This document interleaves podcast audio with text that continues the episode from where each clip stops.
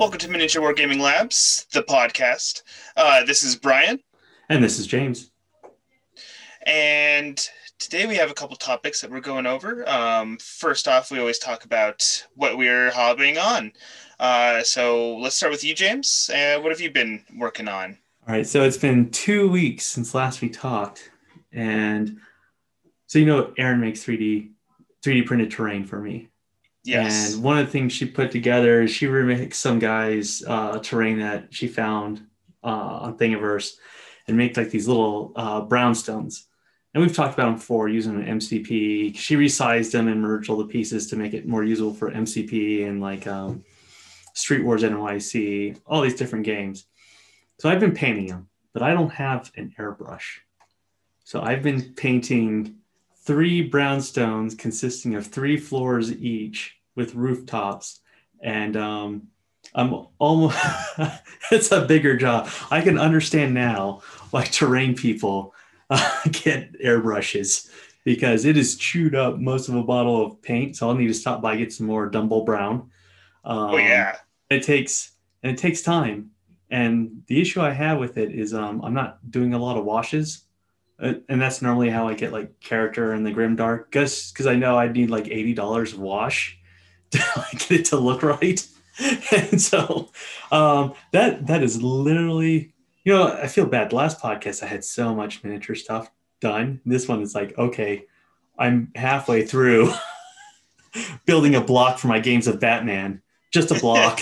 Not even like the streets or anything. well, see, when it comes to terrain, I feel that using the cheaper paints, maybe from uh, hobby stores, local, hopefully, um, you know, the big bottles. Um, if you get the artist paint, you water down a little bit. Works just the same.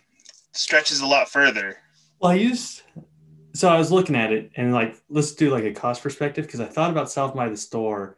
Um, since this is 3D printed and I did like uh, ask for like rough quality just so it could get done faster, and then got like uh, fillable primer.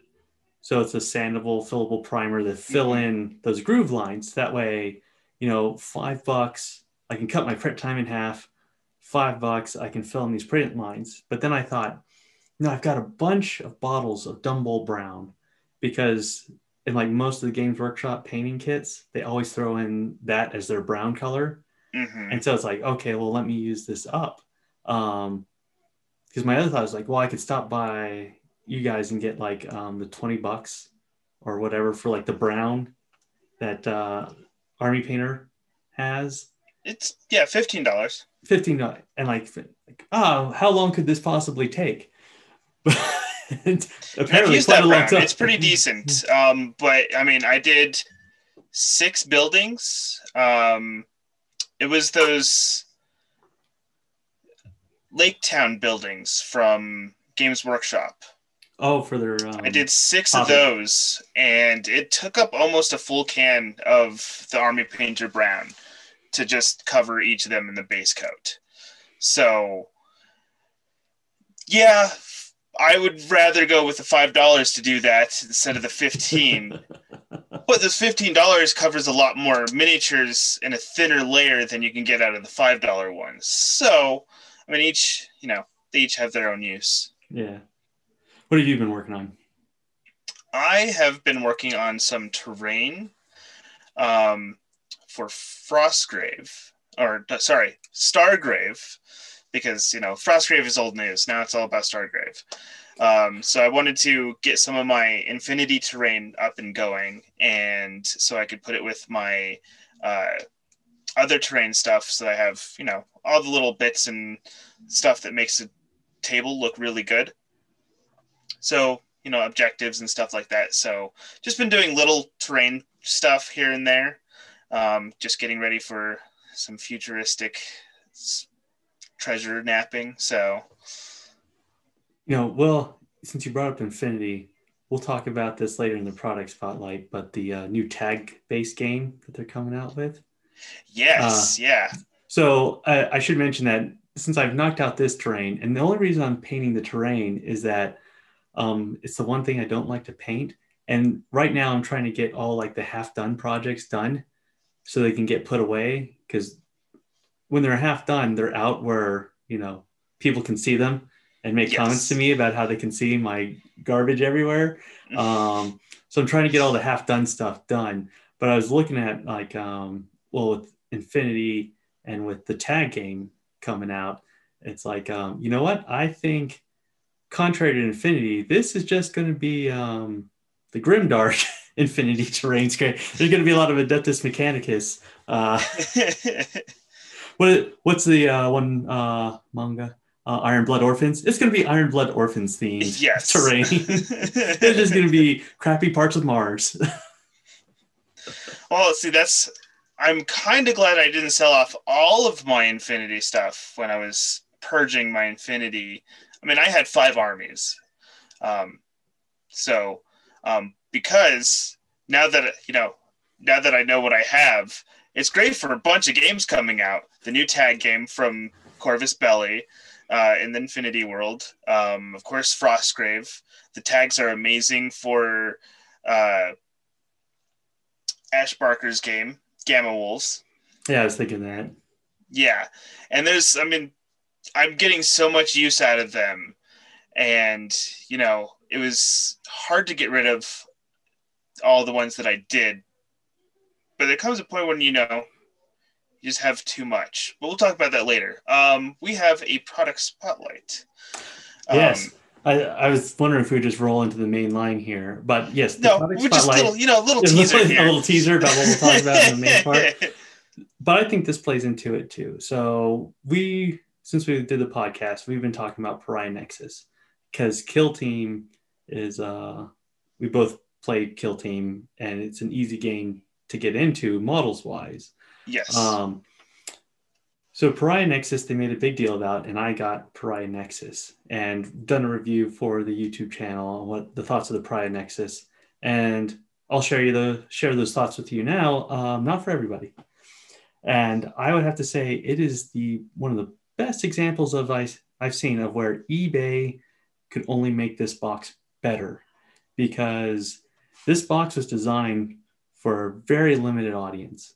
Like um, there was something there for Space Marine players, something there for Necron players, and something there for Kill Team players. Now, however, they took those three different markets and poured it into one box and said, "Good luck." and not that well. Um, But you know, it's not even a balanced game. No. You don't.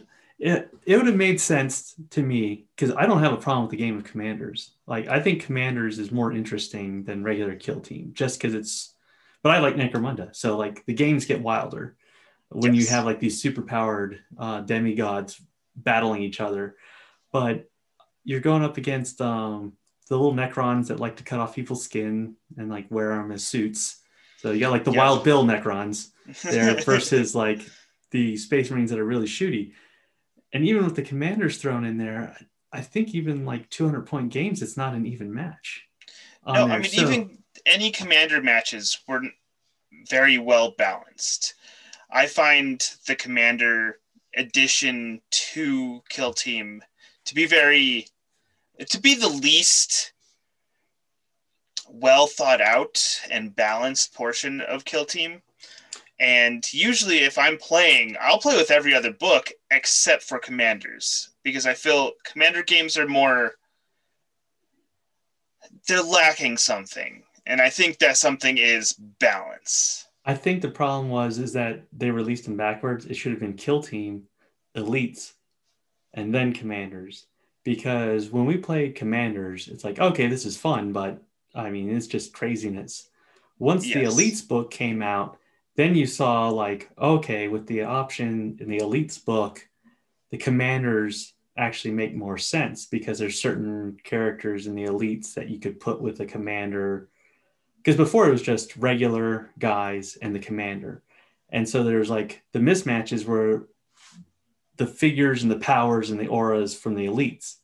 Hmm so like um the tau commanders didn't make sense until you got like the elites book and got some like power suits in there. It's like okay now now it makes sense. So it's like it's something i wish they built they built up. Um because in, essence, since they released elites after commanders, they basically killed commanders because people the first impression of commanders is the one that stuck of commanders is stupid, so they throw it exactly. away. And of course, since commanders is stupid, but they keep on trying to push commanders, you get boxes like Pariah Nexus of where two commanders and here's some little dudes to go in there and you know i've i've gone on ebay and seen like the space marine players want the space marine guys. The necron players want the necron guys. You can get the kill team stuff out of that box for dirt cheap. Um and it's like you know going through that box it's like you know what? Just buy the kill team board and the rule book out there. Because this you know at least like the previous expansions that fit like this not the starter boxes but the mm-hmm. expansions mm-hmm. like arena and um, rogue trader um, arena was understood this is going to be the tournament which yes. no one actually really used in tournaments. No. I never saw it nova. I think a couple people played it. But arena rogue trader and pariah nexus have pushed this what in necromunda we call zone mortalis. So closed confined spaces up tight with each other um, shoot 'em up games, and you know bent walls affect auras. Okay, those have never been popular um, with the kill team community. But at least Rogue Trader, you got some really wild and unique figures that you can't get anywhere else. For the no. Pariah Nexus, we know these models are going to come out in a couple months, so there's like no advantage to buying Pariah Nexus unless you. I happen to have the Indomitus box set in the Commander Edition. So it's like, okay, I can grow my Necron Space Marines. I like Kill Team. Okay, this box makes sense for five percent of the, of the Kill exactly. Team players out there. So what I would compare it to is Speed Freaks. Is the first thing that comes to my mind. Speed Freaks okay, was not yeah. a good game. It was there to sell the models with very minimal terrain later on, they never made or supported anything from Speed Freaks. There's been no additional anything uh, except for what came out, um, and the miniatures came out. And I feel it was it was the same thing. It felt like the same thing from Pariah Nexus, although they were made a little more focused and put it towards a game that was already being supported and played instead of introducing a new game that you know nobody played. Yeah, that's um, you know, out of their box games, it's interesting to see like some they push hard, like Blackstone Fortress, and others it's like, hey, here's Speed Freaks, buy buy our models. Yeah, it's like, hey, here's Pariah Nexus. We put some stuff in there. The the thing I like about it is when I got those rules, it made the Warcry so like when Warcry Catacombs came out, um, which is basically the Warcry enclosed tight spaces, yeah. the Zone Mortalis approach, and I thought, well, hey, I'll just get that box. I can use it for Necromunda, like the little Catacombs board, and it's like, no, I'm not paying 200 bucks for a Warcry box. I'm sorry. It's not that important to me. But they had just the Warcry boards that came out. Yes. And so we won't say which stores, but a lot of stores realized that all the Warcry players, Warcry players who wanted that box or wanted the boards have bought them. So Etten put them up on discount. And with Pariah Nexus coming out and rules for enclosed spaces, like, okay, I'm going to get the Warcry Catacomb boards to play with uh, the the new Pariah Nexus enclosed yep. rules. And then you have an extra, especially since they're on discount, because you yep. guys were like deeply discounted that because you knew no one wanted them. And um, with Combat no Patrol, and we, I, I, tell you what, when we can get back to gaming, we're going to play Combat Patrol on the uh, tiny Pariah Nexus boards. So it's like, yeah, fit, fit your dreadnought in there. exactly. And then, you know, I'll put my 40 orcs in there and know, we'll have some fun. well, you, you know, it, uh, but one thing I can say about with the, um, put two Pariah Nexus boards together, play Combat Patrol, um, so regular Warhammer 40k on that tight and enclosed space. I am looking forward to that. Tau uh, breachers versus orcs. Like there's a lot of you, but my little Tau shotguns um, can punch. really, really good. So I'll sit back and wait for you guys to come around the corner and hope that I can shotgun all of you down before you get too close. But you know, Killa Kans and little fly robot Gundams aren't going to help you in this one. no, not at all. but it'll be cool. So yeah, uh, I think that brings us to what we are saying about Pariah Nexus is we both skipped it. Well, I mean, I got it. Yeah, you got it. I mean, I would advise other people it to would skip be it. you you rate it as a skip. Yes, buy it on buy the PC one on eBay. Yes. Yeah, I I totally had no interest in Pariah Nexus at all. It's two factions that I don't play or very interested in. Uh, it was a thing just there to sell models before they sold the models. Um, I think they have a cardboard quota that they have to meet. So they come out with these games to sell extra cardboard, and the plastic is just secondary because they're going to release the plastic in the future.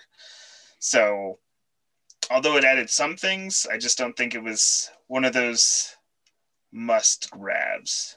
So I think the the term there is like um, there are several companies that do the money grab of here's a box for the money grab, and when do you get sick of it? So uh, I think the the topic here is when do you know when when do you know when to quit? Yeah, one a is too online? much, too much. And you had a Um, particular example, and because this is a game I got into because you said you were going to get into it. Yes. Uh, well, I got into it, and then you got into it. I got you into it, and then I left. so um, back early last year um, a friend of mine dropped off a large lot of games to be sold off. Um, included in there was uh, song of ice and fire which i already played and it turns out it was the same army that i sold to a friend and he sold it and it came right back to me. Um, so now in possession of that again. Uh, there was X Wing, which I have no interest in playing.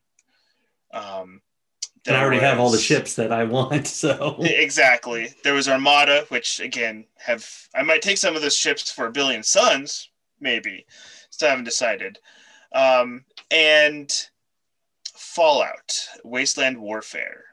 This one I was a little more excited about because I was thinking about getting in. I played it once before, and I really like the Fallout universe. I've played all the games and you know, like really have dug into the the lore and everything. So it was really cool. And so I got another faction added to the box, you know, got a whole bunch of other stuff.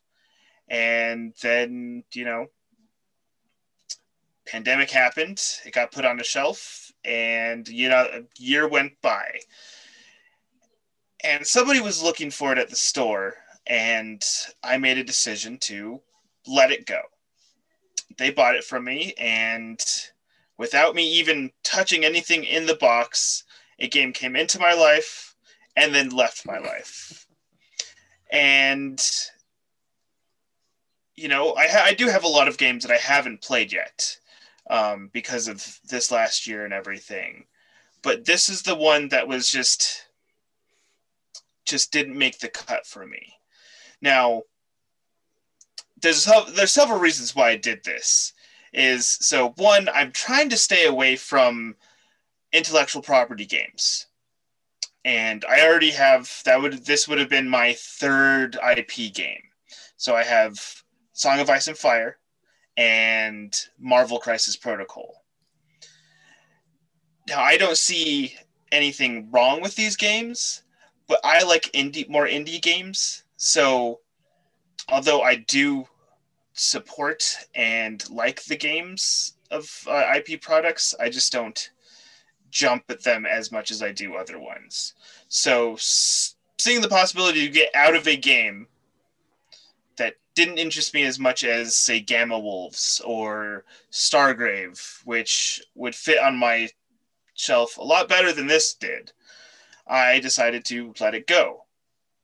You know that that's an interesting choice because I was I was thinking about that, um, and so the issue with Fallout is it's in the what 32 millimeter format. Yes. Okay. Um, now the reason I stuck I'm sticking with it is that I don't have to ever play a game of Fallout because I have Reality's Edge, Hardwired, um, gonna wait for the Cyberpunk Red miniature. So I have all these games that are um, either cyberpunk or post-apocalyptic, and I like these miniatures in 32 millimeters. So the Cyberpunk Red miniatures, Batman, Fallout. So I have I don't I can play Batman with these guys. Um, I just swap out the cards. I can play Cyberpunk Red, these other games. Um, now my issue with Fallout is that Fallout tends to think that it's Marvel. Uh, Marvel, I I mean they pick the 40 millimeter scale, so you can't really use their stuff any anywhere. But they are Marvel. I mean they make they make movies that make money. Now Fallout, I'm sure is a very lovely game. I never played the computer game, and the miniatures are very nice, but they're charging like um, Star Wars. They're tar- charging Disney property prices Yes. for your little. It's like, um, so it's like I'll I'll be slow in acquiring new ones. That's one of those games. It's like I'll finish all my Fallout before I buy the next box of Fallout to add to them. Yes. So it's like I it's the miniatures I want out of the sets. Now I could play Fallout someday, maybe, maybe or not, but it's the miniatures that I want from the set. I might not be happy about the ten dollars per miniature price that a lot of them come with, which is like that's Games Workshop prices. Like you're not Games, Workshop. prices. I can go anywhere in the country and play a game uh, Warhammer 40k. Yep. Not so much Fallout.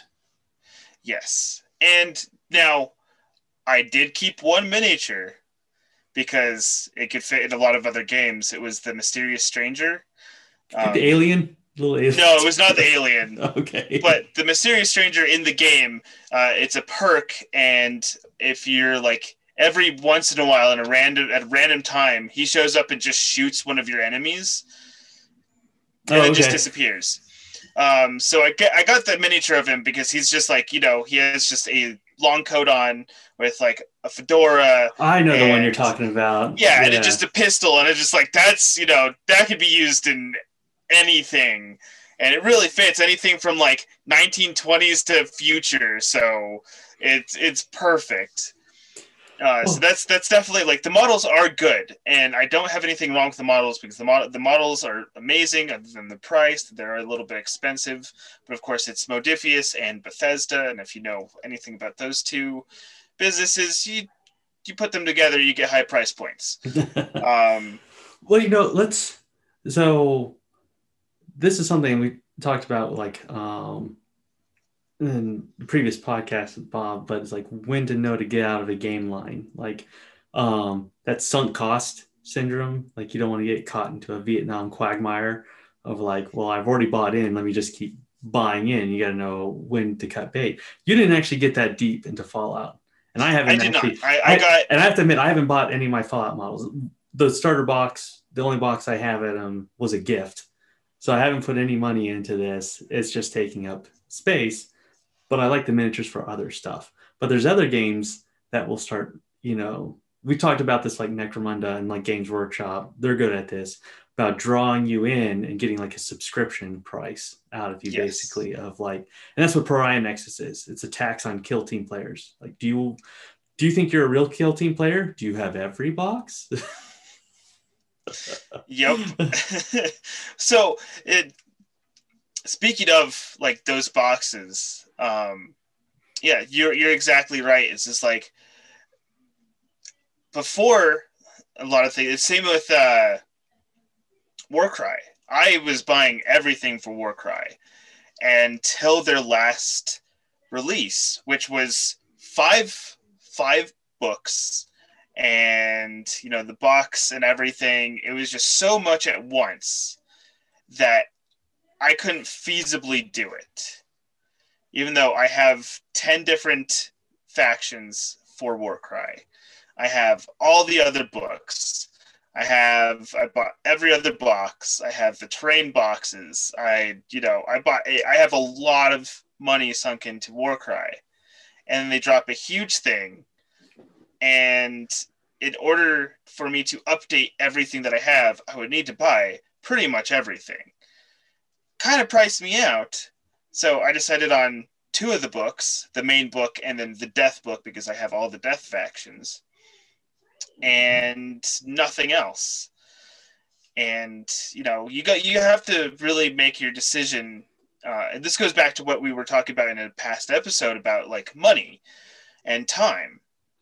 Uh, you know, everything, every decision equals those two things, uh, and they go back to those two things. So you know, you got to figure out where your limits are, and there are limits to games. There has to be. You know, I think I think the big issue though is like you can look at Fallout and it's like, you know, it's not a prime core game to me. And Fallout yes. Modiphius releases sets of um they've been really pushing Brotherhood of Steel and that one lately coming out with new sets.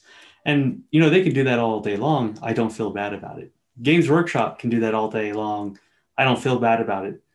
But it's Games Workshop. Uh, um, Games Workshop so it's like I I understand. I I accept behavior out of Games Workshop. I wouldn't accept out of other gaming companies.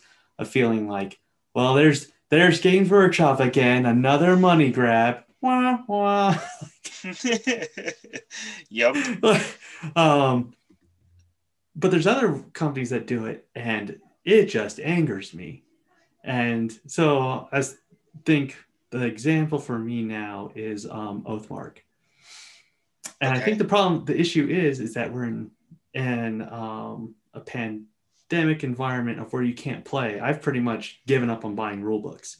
Like I'll buy miniatures because no matter what, at the end of this, the miniatures are still good. I can play with them, but you know, this could stretch on long enough that, like in the Games Workshop cycle, like the rule books aren't even going to be good by the time you actually get an opportunity to play with them. So I took a pass like on all the Warcry.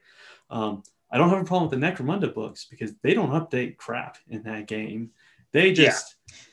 You know, that's what erratas are for. Go online. I, I don't think they have the time to really think about how to squeeze you really hard on there. But like the Warcry, the five book drop from all the different factions there, it retcons stuff from older books.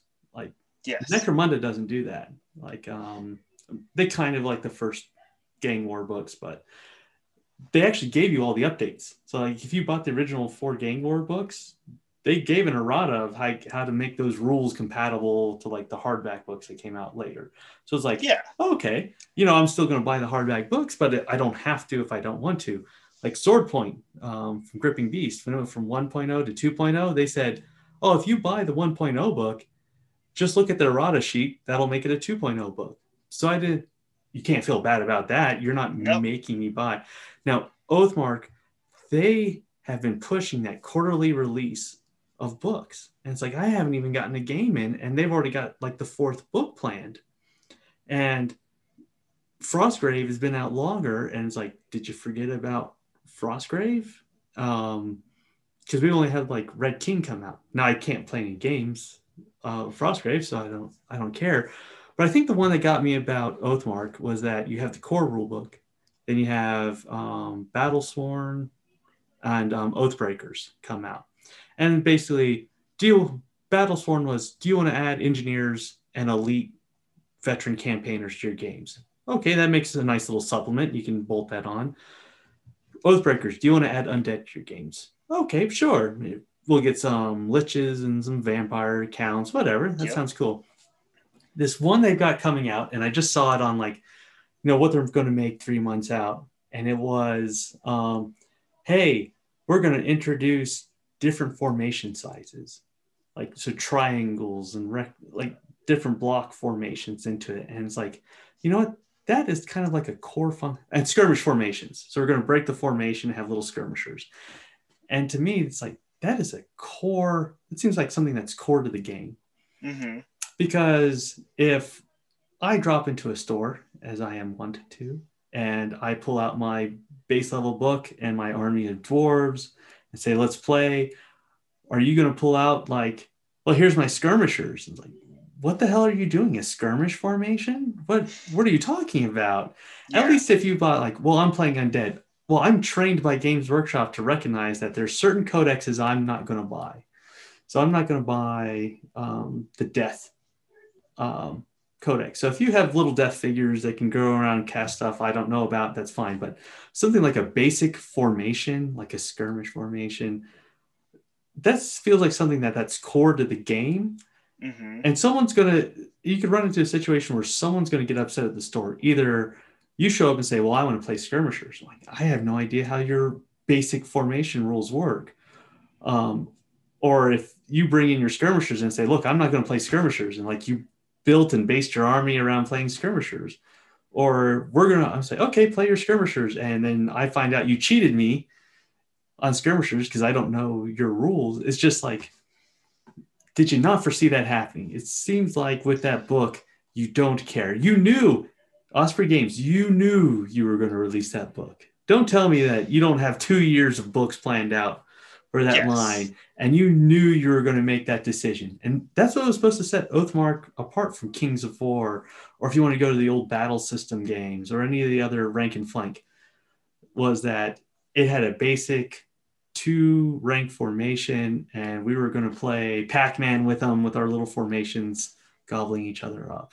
So I know that that one I just saw that and it's like, you know, I haven't even played this game and you're playing with the full fundamental core mechanics which are now going to be spread over multiple books. So now I got to bring multiple books with me or I've got to buy the PDFs too. So it's like, you know what? That that made me mad. But then they Yeah. gave the halfling halfling rules away for free. Yeah, Like, it's getting to the point where you like, you know, if a game like it needs like three books to play, and it's that that's a 40k game. You need six books to play, and 40k has, you know, they have their own thing going on, and it's one of the longest running games. Uh, so they kind of can get away with it. But other smaller games like that, like even like look at Frostgrave, you only need one book. There's 30 other books, but they're all mostly campaigns. There's just extra stuff in there. But if you just want to play a basic game, you only need one book. Yeah, and but you know, it, it felt like with Frostgrave when they do expansions, they're not modifying the core No, um functionality. Kind of like this new book from Oathmark. It's what is it? Something Kings? I can't remember it. yeah, I'm not um, sure. Yeah, so it's like, well, I'm going to add skirmishers. You know, if it was something like, hey, you know what, we're going to play, we're going to invade the halfling lands, and the halflings have skirmishers because they'll shoot at you from trees. So it's kind of like the Osprey Games has like bolt action of where you have theater guides of where you're going to say, well, I'm going to play like these Pacific Islands or I'm going to play North Africa. And you know, this skirmish formation is only going to exist if you and both players decide that you're going to play in North Africa. It's not part of the core game. So it's something like, hey, let's go invade the Halfling Shires. Um, and there would be skirmishers in that, but the core game remains untouched. Yes. I think I'd probably been cooler with that. It's like, okay, well, that makes sense. It's part of like this campaign, like uh, Red King. Like, okay, we're going to go do this now. Um, and everyone who shows up and says, hey, we're doing Red King, like we had that social contract, that's going to happen. Um, but the more stuff you bolt on, you know, um, mistakes can happen in rules. So you know you're going to have to deal with that. And it just feels like, I don't know, I feel like you knew this was going to happen. It's not like Oathmark's been out for three years and people are bored with it and you need to find a way to shake it up. It's like, no one has really even played this game. Yeah. yet. No, I don't. There's very small population of people that have actually played that game. So the fact that they're still pumping out books for it shows that you know most of this was made before people started playing and coming up with you know saying hey this is what would be cool to add to this game this is this is what's missing and this would be you know this kind of expansion would be here so i mean like something like that it feels like they could have all released it in a bigger book Yeah. and you know it's kind it has that dlc video game kind of feel You, you know, I, I think if they'd done like Kings of War, because like, well, why not play Kings of War? I buy one book. That's and so it when I say my dwarf army, I'm talking about like my, you know, uh, Warhammer fantasy battles, like fifth edition dwarves. It's like, well, I can buy Kings of War. Yeah. Pop that in there. It's like if Oathmark had like all three of these, well, four books pumped into one book, and it was fifty dollars for that one giant book, I'd be like, sure, no problem. oh yeah But it's like you're broken into four books. You're you're pumping me for like 30, 25 to 30 bucks a book. And it's like, you know, why why am I doing this for a game I haven't even got a chance to play? And it's like, um, I think that's why I've really slowed down on buying rule books. It's like, you know, when I get when I'm able to leave the house again, except for like, you know, work and food, and I've got to work more. So um like why why am I buying rule books? I don't even know if this is going to be a sustained game. Yeah. Um and it's like I know I know Osprey's got to make their numbers, and I know this pandemic wasn't in their plan, but it's like I don't have to be a part of your plan. It's my money. Yeah. the capitalist society. that's I'll vote with my wallet. You know, we're, we're consumers and we can choose not to consume your thing. so I, I think uh you know but also how do you exit so like i could exit fallout and say you know what um, i'll just put this one box of all the little tokens and coupons and put it on the shelf for some future day but the miniature's still of value to me Mhm. now for you fallout the miniatures weren't of value nothing about the game had value once you decided to punch out Nope. all right. But I think the difference between your collections, my collection is like, I mean, I still keep some of my old D and D second edition books and magazines around, but I'm not an RPGer. I'm not a collectible card gamer. You are. So you've got that three games Yes. fighting for your shelf space. Exactly. And I, I just bought a new shelf. Um, this past two years, I have really, really expanded my RPG collection and have forced my miniature games to, you know, stick to one shelf. So that's also the thing is like I not just a miniature game player. I play other games, and so I also have to think about the room that I use for all of that. And I also upped my Magic game collection. So now I have to have room for bulk cards because not only am I a player, if I was a player, that'd be different, but I'm a seller as well. So now I got to keep bulk cards in my place in the area that I kept my miniature games. So now I have to, you know, reduce how much miniatures I have. But, you know, it's just a balance of size of collection. And, you know, if I had a bigger room and, you know, more space to do stuff like that, it would be a different story. Of course, I'd be getting more shelves and everything like that. But, you know, t- space is a huge constraint on a lot of things. And I think that also has weigh on decisions for people that are like me that you know have different collections that take up different sizes of room and space and a limited amount of space to put things. So know there's a lot of factors that went into me jumping out of a game uh, and what will make me jump out of another game. So you know those are all factors that people deal with from day to day when they think, is this game worth it? And what makes this game exciting to me? Um, and goes to choosing new games as well. So, you know, it's good things to think about when picking a game is how long, how much space is going to take up, how much money you're going to be putting into it, and if those returns are worth it. Yeah, well, I think like um, so adding Hardwired or the s- new Cyberpunk Red skirmish game is not an issue to me because it's going to be two books because I already had all the miniatures out there. So adding so SPQR revised edition, um, I already had all the miniatures, so I just need the new book. So we'll swap the books out. Adding Infamy, Infamy, it's the same time period as SPQR. So it's just like, okay, I'll slide that book on the shelf.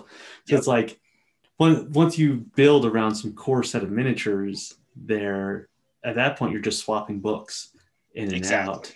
So, but I have to admit, like liquidating the miniatures, that's the tough one there. Now you have the advantage of that you're uh, a reseller. So like Yes.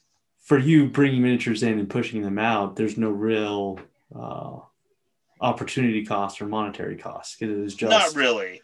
I You mean, it's basically not held just on to that I'm a miniatures. reseller. I'm a reseller that works at a game store. yeah. So if they the store doesn't have anything, it's like, hey, buddy, you Yeah, Yeah, yeah. pull- I don't. I don't have to go on. find my clientele. They come to me. Yeah, you're not paying eBay fees or shipping. It's like they'll Nope, come to I'm me. direct to consumer. no middle people. Um, so I think that kind of wraps it up for this discussion. Um, Oh, I'm sure we can go on and on and go like Oh, we line can, by of course. line and like um, you're but then you're we start getting stupid. into other topics that we've already talked about. yeah. Time, money, you know, it, it's it all ties into this. It's like getting into a game and leaving a game have a lot of the same factors that go into them. Well, I, I Um, think um, when, when I last episode we I talked to Bob and I so I knew we were going to talk about this. I asked him since he's been playing for like 40 years, like when do you know to exit? Because when the game stops making you happy. So it's like the Netflix was that the lady who come in and organize your house. Does this spark joy for you? Like, no. Yes. Uh, like, no, Fallout doesn't spark joy. Get rid of it. Toss it out. so, looking to the future, um, what do you see in the horizon So that I you think, excited about? so I think um talked about uh But previously we were talking about Pariah Nexus, so I got that. And the other things talked about in future episode in past episodes was Piety and Pain, because it's a box set that's coming out. It has the Drukhari and like the Sisters of Battle and like I, I yeah, I'm well versed with what that book is. Yeah, it's kind of a sore subject for me right now. but I was looking at it and saying, no, I think I'm gonna have to pass on the Piety and Pain because they're coming out with more Necromunda stuff. And so, you know, I put it on that balance of how important it is to me, you know, money and I got to store it. And it's like, well, the Necromunda guys, like, you know, I've been looking to buy those Forge World alternate arm weapon loadouts. And it's like, so I can get that new Hive War starter box and get like the Delaque and the um, Escher and like load them out with like different weapon options. So it's like, you know, instead of starting newer factions of like Kill Team with um, Piety and Pain, I'm just going to keep going with Necromunda. And, you know, honestly, I was impressed by the Drukhari Combat Patrol box that came out. So It's a very if- good box. yeah, so I think if I was starting now, I would buy the Drukhari Combat Patrol and the Piety and Pain box. Because the Piety and Pain box kind of reminds me of the logic of Pariah Nexus, of where to play the game that it's meant for, it's they're not actually good core forces.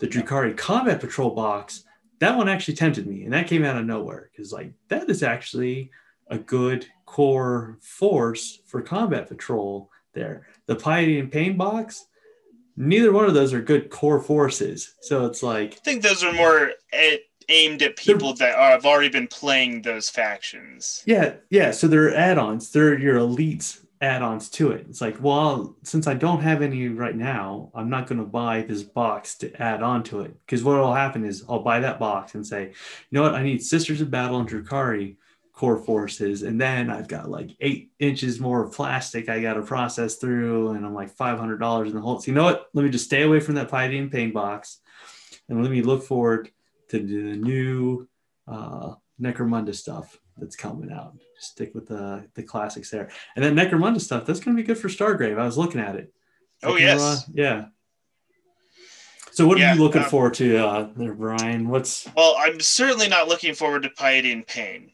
which came out today. And if you're privy to what's going on with Games Workshops, if you've ordered it, you probably got a call from your distributor or from your store. Um, there was a bad distribution of them, and some uh, all stores got very limited amounts, and some stores didn't get any at all. did you get any Uh, we got zero. jeez Out of the 10 I ordered, I got zero. So that's why I'm not looking forward to Piety and Pain because I'm not getting any and I have disappointed uh, customers. So, but what I am looking forward to, and I hope there is no issues with getting this to the store, is the new Orcs models. They're Orcs with a grot and they're riding a horse size what are they called? Squig. They're riding a horse size squig. Amazing. Uh, it, yeah, isn't that just age of sigmar with it- guns okay? Yes, Yeah. it, it's it, it would look. It looks more at home in an Age of Sigmar box than it does an Orcs box because the only person with a gun is the grot. You clip off the grot, you have a you have an orc riding a squig that looks very much like a AOS model. So yes, I'm not excited Look. that you know it's just plain Like, cavalry, Can I take my Moon Clan gifts and cavalry. can I take my Moon Clan and just stick them in games of uh 40k now and like I mean, I have a couple models from AOS that I use as orc models. They're you pretty know, much the same. you know the, we know Games Workshop is unique in that it takes de- design the model first. We'll find games and rules for it later. Yes. And so we're now, I think, since they've moved to 3D modeling, we're now actually starting to see like everything their designers are coming up with. Because when Warcry came out and they had like the six original Warcry only specific um, gangs for that, like the guys wearing bird feathers and the people who cut off Yeah. their arms and blend spikes. Someone made a comment that it's like, you know, these are very Necromunda themed and their look. And I looked at them for like, could you put these in Necromunda? And he's like, the only difference between like the Necromunda models and the Warcry models is that you know shoes and guns. Like the Warcry guys aren't wearing shoes and they're not carrying guns, but basically they're like similar. So it's like the Moon Clan gets, and now these Grots riding squigs. Is it you know you don't have pointy hats and cloaks? You know, forty thousand years into the future. Like, yeah, So- exactly. And it's, you know, I would have liked like bikes, new bikes, and bike units. But orc cavalry is something new. it it is that. It's it's one of those. It's different. It's what I wanted is new orc miniatures. It's not, you know, the the specifics are a little muddled, but you know, I got what I wanted, new orc models. So, you know, I can't be too upset. I did ask for it, and they did re- they did reciprocate. So, you know, so I, I should have mentioned this. So I saw you guys and a lot of stores got this in, and I wasn't expecting it. But you know, before they had the doggies and dungeons and cats and catacombs, and now they've released more models along that line. So Yes. like doggies and dungeons, cats and catacombs, like okay, isn't that funny? And he's like, you know, we should do? Frostgrave, cats versus dogs.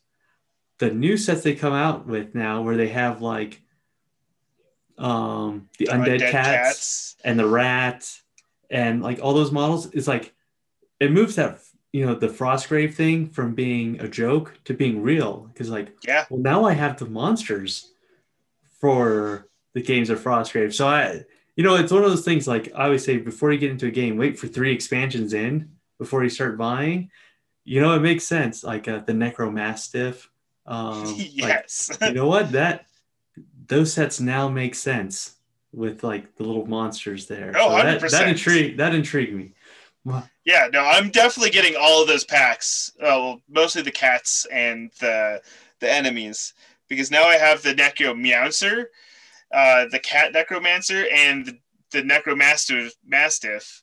Uh, so you know, couple evil necromancers you're fighting against with zombie cats and skeletal cats and rats and everything. Uh, it's you know, it's well you can now play red king but all Yes. cat and dog themed yes, and I think I will. yeah so i i think you can say um oh kickstarter update so i backed like uh gaddis gaming like uh last year yes. um, apparently they get raw materials from texas oh, okay. Uh, given the big freezes there, I can expect my uh, Empire Falls box set to be late, later. Yes. so, Very much so. Yep. uh, like, oh well. wait, yeah, we'll wait get for them eventually, Necromunda. hopefully. We'll wait. We'll wait for the Necromunda stuff to come out. cool. Um, well, I think that wraps it up for this week. What do you say? I'm spent. Yes. well, this has been Miniature Wargaming Labs. Thanks for listening. I'm Brian, And I'm James. and we'll catch you next time.